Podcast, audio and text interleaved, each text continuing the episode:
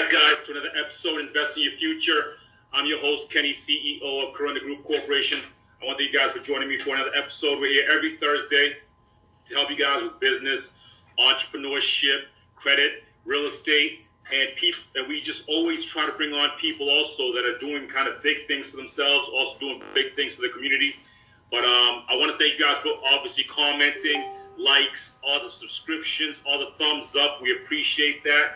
If you guys have any questions or comments, please leave them wherever you listen to this, whether that's on Facebook, whether that's on Instagram, whether that's on uh, you know Zoom or wherever you listen to this on the podcast, on iTunes, on Stitcher. If you hear from there, please give us a thumbs up or give us a like or give us a five star rating. We always want to uh, interact with our audience, so I always want to kind of talk to people, and if they always have questions, I always want to make sure I'm available for them. So that's why I always give guys options on different platforms to be able to contact me. So, guys, if you have questions or comments, please leave them wherever you listen to this.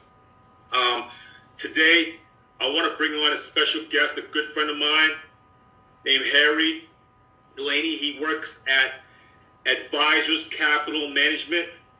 So, uh, he's also a financial uh, wizard himself. He's done some great things for himself. He's in real estate. He's done some stocks. He's done some bonds. He's done a lot of things. And I wanted to bring him on here because I met him on uh, the basketball court. And uh, but he, I got a chance to talk to him just privately, and I found out this guy's doing almost the same thing I'm doing, which is just trying to help people, but then also doing things for himself to make sure he's secure in terms of financially, in terms of his family, making sure he's settled. So I want to bring him on here. Harry, you want to say hi to the audience?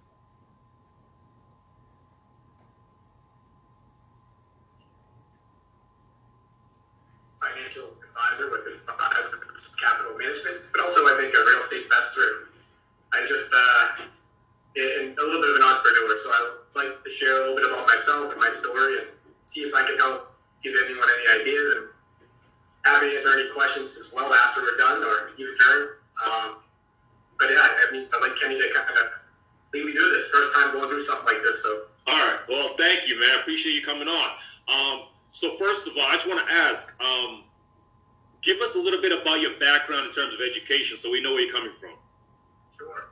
Uh, she's maybe a little bit like a Robert Kiyosaki. I, I'm a bit of a C student. Um, I uh, grew up in Stoneham, grew up in uh, more a public housing setting, uh, so I was not very well off. My mom um, didn't graduate high school. She was a waitress when she worked, uh, so didn't didn't have things handed to me for sure, which is uh, I think part of why I work so hard. Um, but as a student, I went to Stoneham High. Didn't even I don't know one time brought a book home. Um, got C's my senior year. I had no no daughter going on to college, and um, after I graduated, I worked for a year in, uh, in the warehouses, temp jobs. Probably making, geez, I don't know. It was 1995, so I don't know if it was 12 bucks an hour, 10 bucks an hour. I have no idea. Mm-hmm. Um, but I remember thinking, if I could just make $18 an hour, I, you know, I'd really be living. Um, but um, I got lucky. I, I had a aunt of mine who um, had a son a year younger than me, and he was applying to colleges. Um, she sat me down and basically gave me a smack and said, "Harry, you're a little bit too smart to be, you know, working around in warehouses and doing odd jobs." So I, uh, she, she made me apply to some schools. I actually only applied to one, Salem State. Went to Salem State for a year, just doing general um, introductory courses. Mm-hmm. Um, managed to learn how to study, get, a, get some A's and B's. After my freshman year there, I applied to maybe three or four different colleges, and uh, I ended up going uh, to University of Massachusetts UMass. and uh, studied there. Got my bachelor's there. So, um, you know, that's that's kind of how I, you know, I got myself at least educated to a certain degree. Nice. What, what was your bachelor's in? I actually studied um, kinesiology, which has nothing to do with anything I do today. Um, That's I think that's the that's, I think that's the the the you know the uniform. Everyone goes to school and they do something totally different. I, thought, I, I had dreams of wanting to be a doctor. Oh, nice. Um, so I, I figured I'd hit all my core requirements, but once I got out, I just I, I really didn't feel like going back for that long. Nice, nice. Well, listen, I mean, you went to school for Kenya's for for pretty much exercise science, and you're now in finance. So talk about how how that switched. Where did you go, and how what what any is anything specific that you remember that switched you over to finance and, and investing? Yeah, you know, um, after I graduated, I just needed to work. Um, I took a job with Fidelity Investments, mm-hmm. and um, you know, kind of got my introductory to finances there. Um, yeah, I took the Series Seven and the different license programs to be a broker. Um, but it did give me a good background on investing and learning to kind of grow money uh, for the future. Um, I was super green. I didn't know, you know, I, I knew nothing about economics, finances. Um, so I was pretty much a blank slate for them to refine me into, you know, a, a fidelity, you know, uh, advisor. Mm.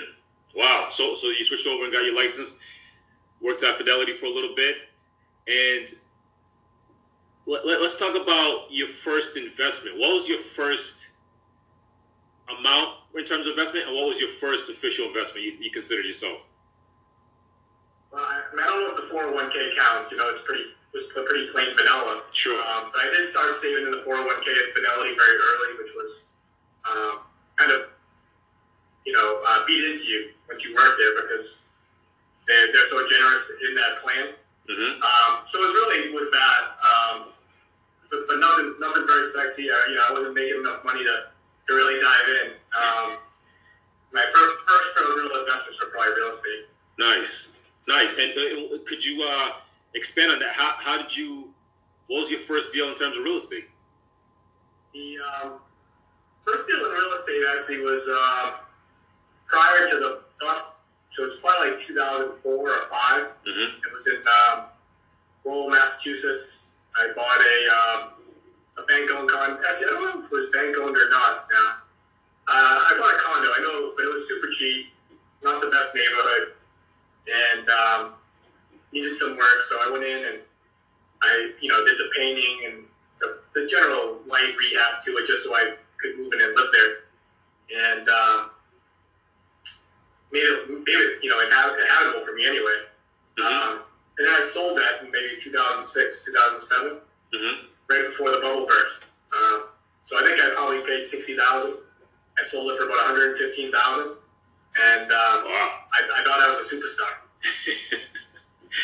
wow, you you bought it for 60 and sold for 115 Yeah. That's like that. That's an in, in, in a period of how long? I probably owned that about a year. Wow. Wow. In that one deal, you made over 50.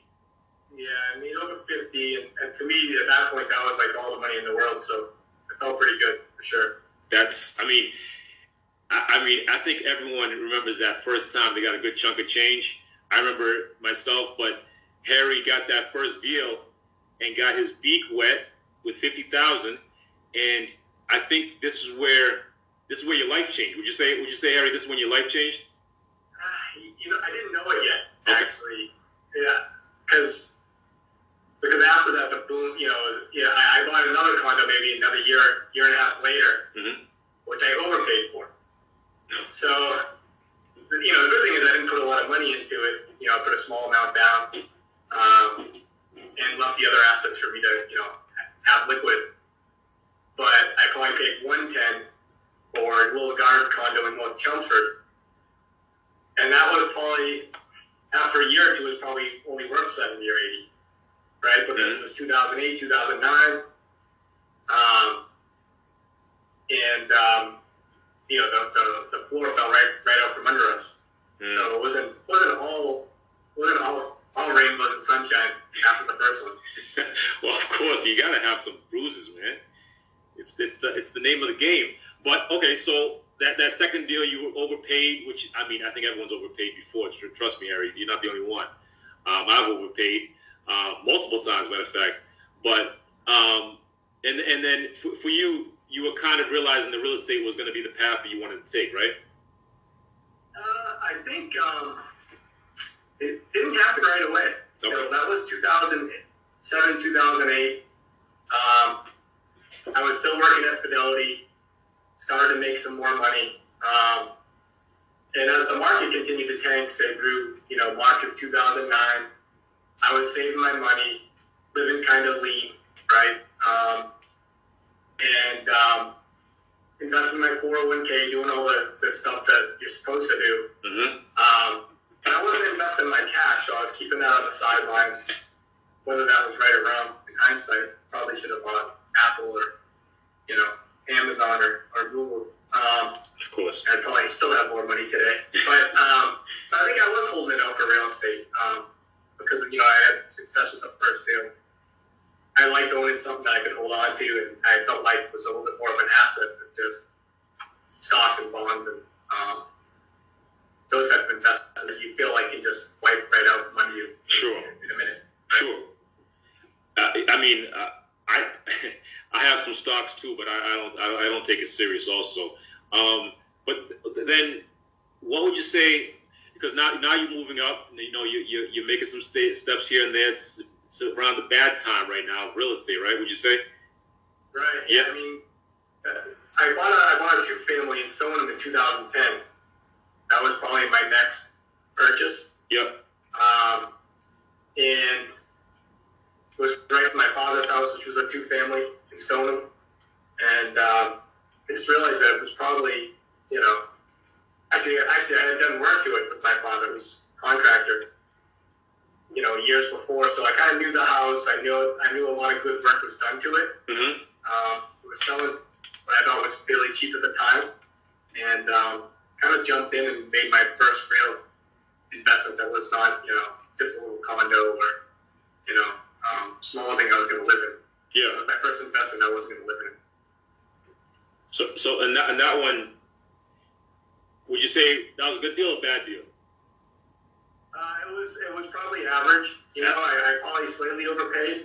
Um, if I had to think back, I, I would probably have bought something bigger at the time. If I, you know, I would have had two or three family. I had enough money to put down time.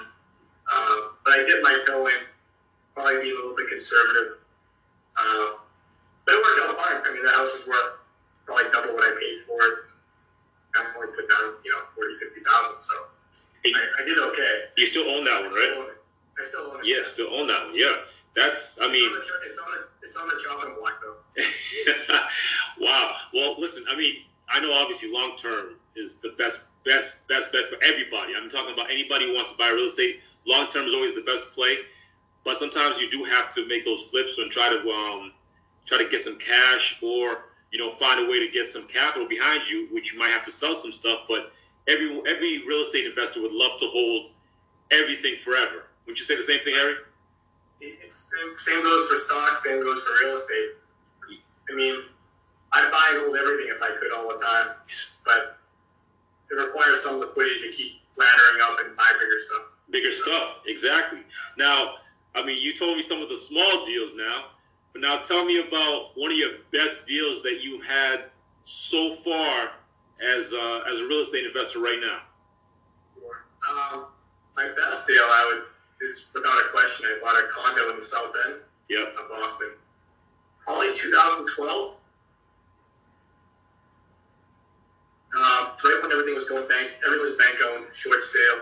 Um, but people, I, I think a lot of people don't remember is that the stock market bottomed in March of 2009, but real estate really lagged behind, and because people had to be foreclosed, they had to start, you know, people started to lose their jobs, and they were in houses they couldn't afford. A hmm lot of that stuff didn't hit the market until 2011, 2012, even strung out probably to 2013.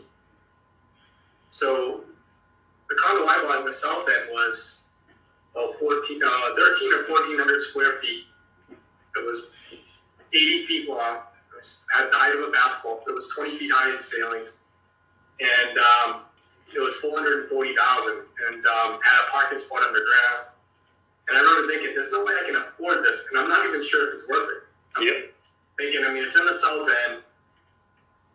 You know, it was an up and coming neighborhood, but it wasn't what it is today. And, um, you know, there's still some, you know, rough spots around it, too. So, I mean, it was not a slam dunk as seems like it should have been. Sure. Um, but I wanted it bad enough that I pulled the trigger. So, um, but it felt like for me that out of any deal that I had, was the most questionable. Like, Harry, you probably shouldn't do this, but I did. so, um, the one I think thing that turned me on to it the most was the there was a condo next door that had the same layout, and they rehabbed the second floor, Mhm. two spots to it. So they added about another 800 square feet, and I knew someday I could do that. Mhm. Um, I held it long enough and saved enough bucks to rehab it. I, you know, just add that, and, and I'd have I'd have a win right there. I mean, anytime you can add 800 square feet in downtown Boston, it's a pretty big deal. Oh, huge, huge. Um, but it still felt very difficult to pull the trigger. You know, it's. But that, I mean, for those people who don't know, in Boston, South End right now is one of the most expensive areas in Boston. Right. Uh, it's it's I mean it's up there in terms of uh, you know prices and size. If you if you can buy anywhere there, you are you know you're doing well. But so Harry, tell us, did you end up holding that or did you end up flipping that one? You know, I, I ended up selling that, which I kind of regret. Mhm. I'll- can explain why, but maybe gets a little complicated. But I sold that about two or three years ago for a million and a half. For 1.5. 1.5, which was nice, but you know. But I'm taking the, the difference of that home in a check was a pretty surreal experience. Um, That's that's that's pretty good. That's a nice win, Harry. So I mean, you you bought it for four forty. You you put in some money, then you sold it for one point five. You walked away with a check. But why did you sell? Could you tell us a little bit why? Well, I knew I wasn't going to live there. Number one, um, two, it was brand new. I made it look. I mean, it, it came out really nice. Um, top end kitchen, top end bathrooms. Um, the thought of renting that out is a little questionable, I guess. But in hindsight, I would have rented it. I probably would have. I would have refinanced it. Took eighty percent of the money out. Not paid any taxes. Kept owning that because I that's never going anywhere but up anyway. Um, and I would have laddered up with just a refi, I think. Mm, But uh, you know, it was nice to get the mortgage off my, my you know, off my chest and and, and not have to deal with a downtown renter. But in mind, I, I would have kept it if I looking back if I if I was thinking clearly. sure, sure. Um, now that that was a big deal. Now I know a lot of my audience can't afford those big deals, Harry. You know, some of these guys are just starting out. Um, how can how can a guy, you know, a normal Joe, maybe working nine to five, or hopefully he has a nine to five now, especially in the area we time we live in. How can a person um, start themselves in terms if they want to get into real estate and they want to, you know, start maybe where you started with a condo, something like. I mean, what advice would you give somebody on how to get started? Yeah, I can definitely answer that. Before I do that, I'll just say my next like six or seven deals, and, and after I bought the two family in Stoneham, were all bank owned condos in Salem. Mm. So I was buying hundred thousand dollar condos in 2011 and 12 and 13 that probably sold for 350, 380,000 in 2006 because they, you know, at the height of the market. Mhm. So I started super small, I, and I probably could have went bigger even at that time. But just being a conservative investor, I started super small. Um, I put down the minimums, um, you know, that, that I could, the bank would allow me to. And I, I, at that time, and I'm not sure how well this works. Actually, this does still work today, but maybe it's a little different. But you can still refi those, refinance those properties once they're worth a little more, take cash out. And that's really how I did it. I started with one sum of money. I didn't start with, you know, 500,000 saved. I was starting with, first one was 100,000. I probably put 10,000 down, right? Ten thousand. Yep. I bought it for 105 and it was probably worth 140. I went in and painted it and refinanced it for 140. So I was taking 30,000 out. Basically, I had no money into it after. Yeah. Cause you put down you put down ten, and you you refinance out third, pull out thirty. You know, Yes. Yeah, right. So it was one. You make the proper decision so you have a future in terms of wealth, pretty much, right, Harry? Yeah, exactly. Exactly. Like you, uh, if you're looking for um, ways to increase, obviously your, your your wealth, and also get advice from a gentleman who's done very well for himself, Harry, I'll leave all the information on your uh, on your contacts and stuff in the show notes, so don't worry about that. Um, but also, for myself personally, I mean, I'm asking now kind of a personal question, but if if I do for right now, because I am a real estate investor myself, what kind of advice would you give me right now? Let's say another person also is a real estate investor and they're looking at the market and they're seeing that, you know, everything is going down the drain in terms of people losing their jobs, which relates to people not paying their rent, which rent that make sure that when you can't pay your rent, the landlord can't pay his bank. I mean, what do you see right now in the terms of of the market right now for yourself, and what kind of advice would you give me? I mean, right now, I, great question. But um, right now, I mean, for, as far as from an investment in real estate, I'm putting things on hold, right? But I, unless the deal is a slam, right? Because um, I think deals could possibly get better. I mean, I'm not trying to predict the future. I don't know where the real estate market's going, mm-hmm. but the real estate market you know, generally lag the stock market because it's not as liquid of an asset. Um, you know, what's going to happen to the overall economy is very questionable, um, depending on how long this drags out with the virus um, when cases start to slow down and we you know, find a vaccine. Um, but I, I'd be nervous to buy it, personally, um, because I think people still think that it's a month ago or two months ago when we have a strong economy an 11 year bull market. Um, and they still think that their house, say you have two families with 600000 the neighbor sold theirs for three months ago, they still think that theirs is worth 615 I mean, yeah. and to me, I, I'd say maybe it is, maybe it isn't, but I'm not paying it. That's just my opinion. Um, I'm kind of a conservative investor anyway. And on that, I'd be glass half empty, I guess. Not to, I like to be a long term. I'm I'm an optimist and a bull on, on any investment, but I wouldn't buy it. I wouldn't buy a deal right now unless I felt great about it. Right, you got a great price, had great tenants, great cash flow. Um, I'm still looking at some, but they're. I doubt people are going to say yes to my my offers. I, I mean, it's only ten percent chance. I have two offers out there right now, and I, I doubt either one will book. Wow. But yeah. If they do, I'll take them. Is that price right? Sure of that cash flow right. But what you mentioned about rents, I mean, I could acquire that property next month and 30, 40% might stop paying. And I'd have to feel good about covering those rents, right? Mm-hmm. Um, so I, I, think that there's definitely some question marks. I wait. I think there'd be better deals to be had as this unfolds. Sure. That's, that's trying to guess. Sure, sure. Which which makes perfect sense, Harry. I mean, I I myself also I'm still looking at deals and I see that overpriced, so I'm just going to wait. I mean, I have no problem waiting. Um, one thing that helped me, I think, is making sure that I'm not over leveraged. Um, so a lot of people out there, I give advice: make sure you're not over leveraged. Um, that's one thing that can kill you, especially in a downturn, because obviously your payments are high, but also you don't have any equity to refinance, like you said, Harry, right? And uh, yeah, it's it's tough when you over leverage yourself. So try to put down as much as you can, but also be careful because I myself in real estate, I always plan like the worst case scenario. You know, Harry, that's that's where I follow. So that way, I make sure that I don't, I can't, you know, I don't, I don't never want to lose a property. That's one guy I also give advice is never lose a property because it sets you back so much. Right. You say, Harry, yeah. so yeah, so I mean, right now, hmm?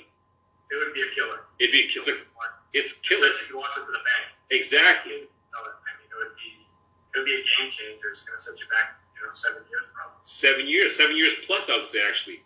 Um, so I mean, that's a great point. Is just make sure right now in the market that we're in, um, you know, Harry and myself just give advice and saying, listen, yes, you can still keep looking at deals. Yes, you could always be hunting because obviously, you know, there's always deals out there.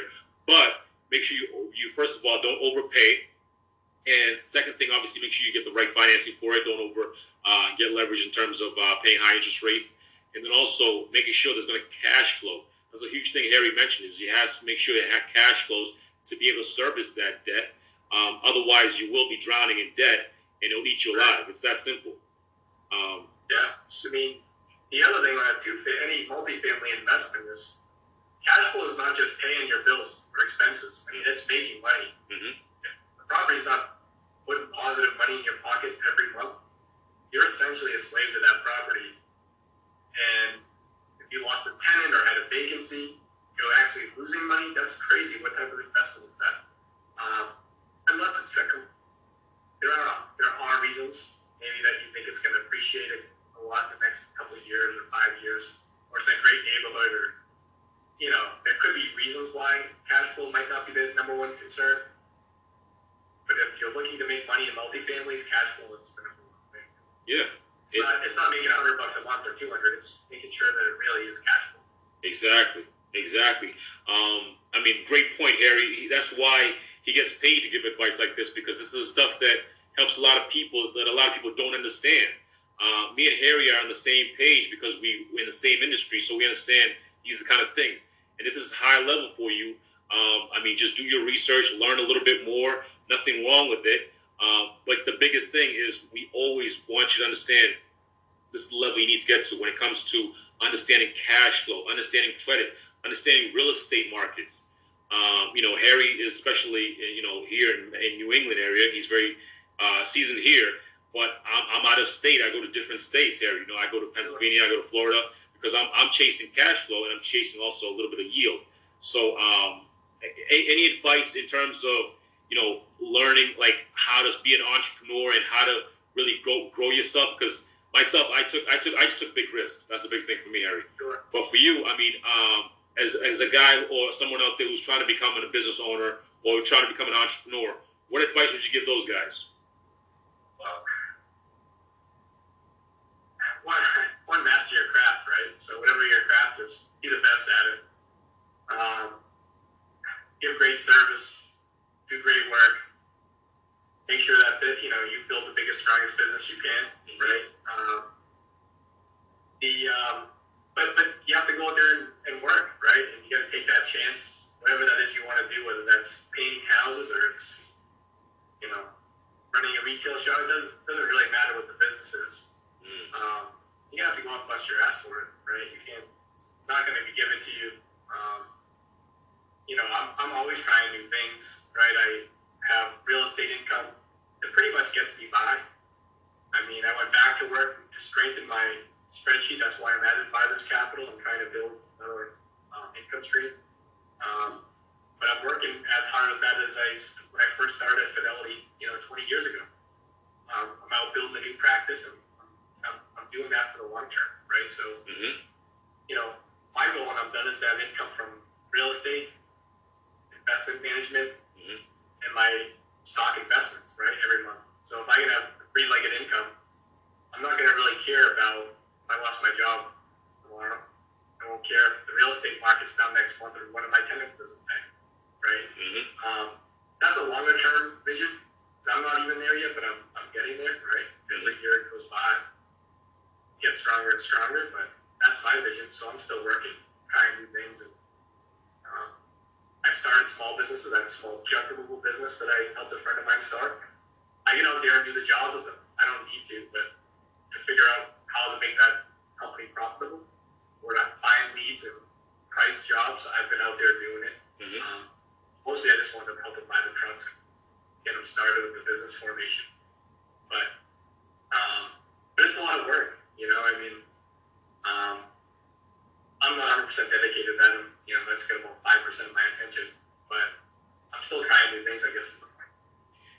Great point, though, Harry. Great point. You cannot rely on one stream of income. And Harry, for those guys out there who's trying to be entrepreneurs and do business, you could take a very great lesson from Harry where he started one business, mastered his craft. That's a huge thing. I don't know if you guys picked that up.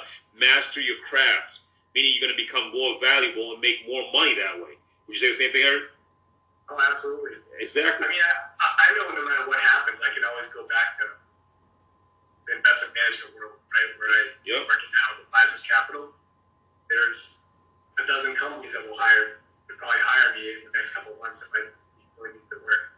So to be really comfortable or be able to have stuff on the back burner, you have to have skill sets and things that are, that can, you know, basically you can sell yourself and, and make, make yourself money if you needed it. Mm-hmm.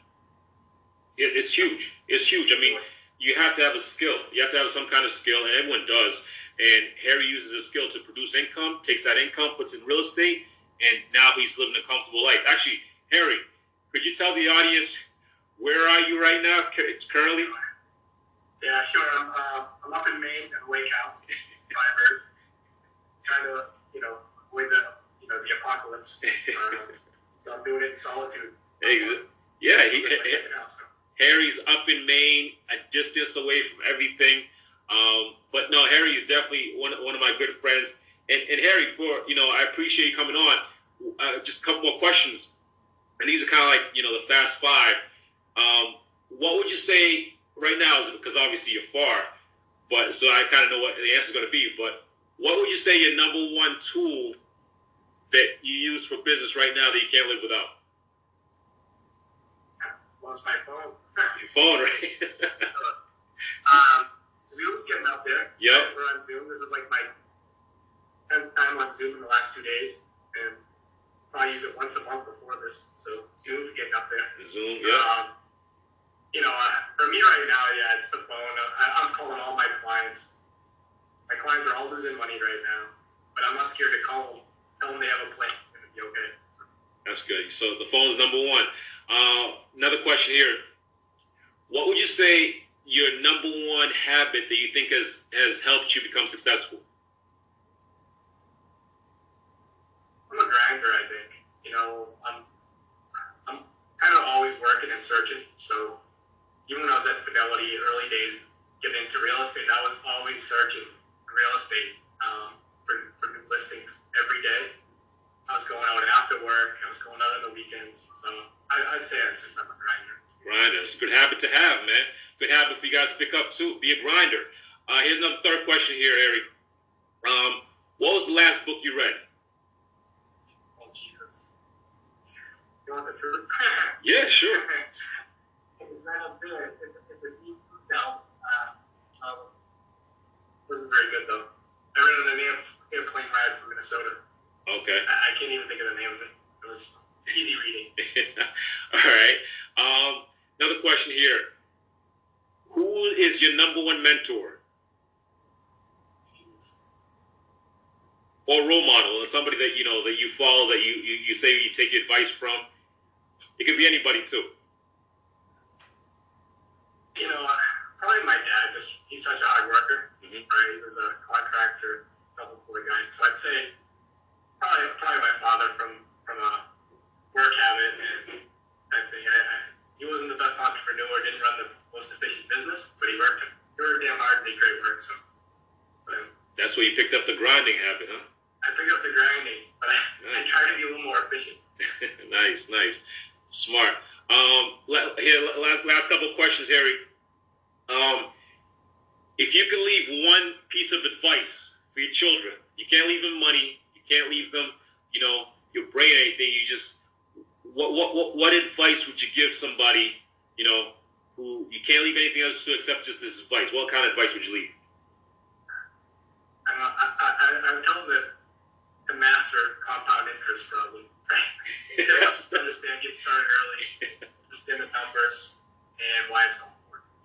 Wow, that's actually I'm gonna write that one down. I need to teach my kids that one, man. Master compound interest. I don't know if you guys heard that. Um, Harry here is a specialty man. He's a guy from Advisors Capital Management. He's done great things. First of all, for himself to get him out of from zero to wherever he is now. I mean, he's expanded. He's done deals in terms of flipping deals. He's done long-term deals. He's constantly improving and grinding. I mean, Harry's one of those guys that looks low key, but he's really paddling hard and pushing himself. I mean, if if I if I, for myself, I'm going to get advice from Harry. I don't know about you guys, but I'm going to leave all his information in the show notes. Um, Harry, first of all, I want to say thank you for the time, for the patience, and also for tuning in for uh, Invest in Your Future. Um, obviously, you can reach out to me anytime you want to. Um, but definitely, I want to say thank you, Harry, for coming on, and appreciate the information you gave us. Man, if you have, want to leave any more advice, please, the floor is yours. Uh, happy to help and be a part of the show. Mm-hmm. Um, I'm, I, I really am always uh, happy to help people learn. So if people have questions, I'd be happy to answer them. Mm-hmm. Um, so I'm available. Uh, but no, I appreciate your time, Kenny. Sure. And um, talk soon. Sure. What's what you want to leave uh, your, your information, your Twitter, your Facebook, your email or phone number, or whatever you want to leave. Go ahead. Yeah, um, I'll, I'll leave my phone number, I guess. Uh, 781 572 1052. Okay. Nice. And um, shoot me a text or give me a buzz. I'd be happy to answer any questions. Wow. Great, Harry. Great, man. Thank you, man. Thank you very much. Guys, thank you guys for tuning in for another episode of Invest in Your Future. We're here every Thursday to help you guys in terms of business, entrepreneurship, and just leadership to improve yourself, but also improve your business and improve your wallet, improve the money you make, improve your, your everything. So we're here to help you guys. Harry came on, brought his advice, brought his information on how he started, how you can grow, how you can get financing. I mean, he gave us all the information to start investing in your future. Hope you guys took notes like I did myself. And uh, I want to definitely say one last time, thank you, Harry, for coming on our show. Guys, until next time, I'll see you at the top.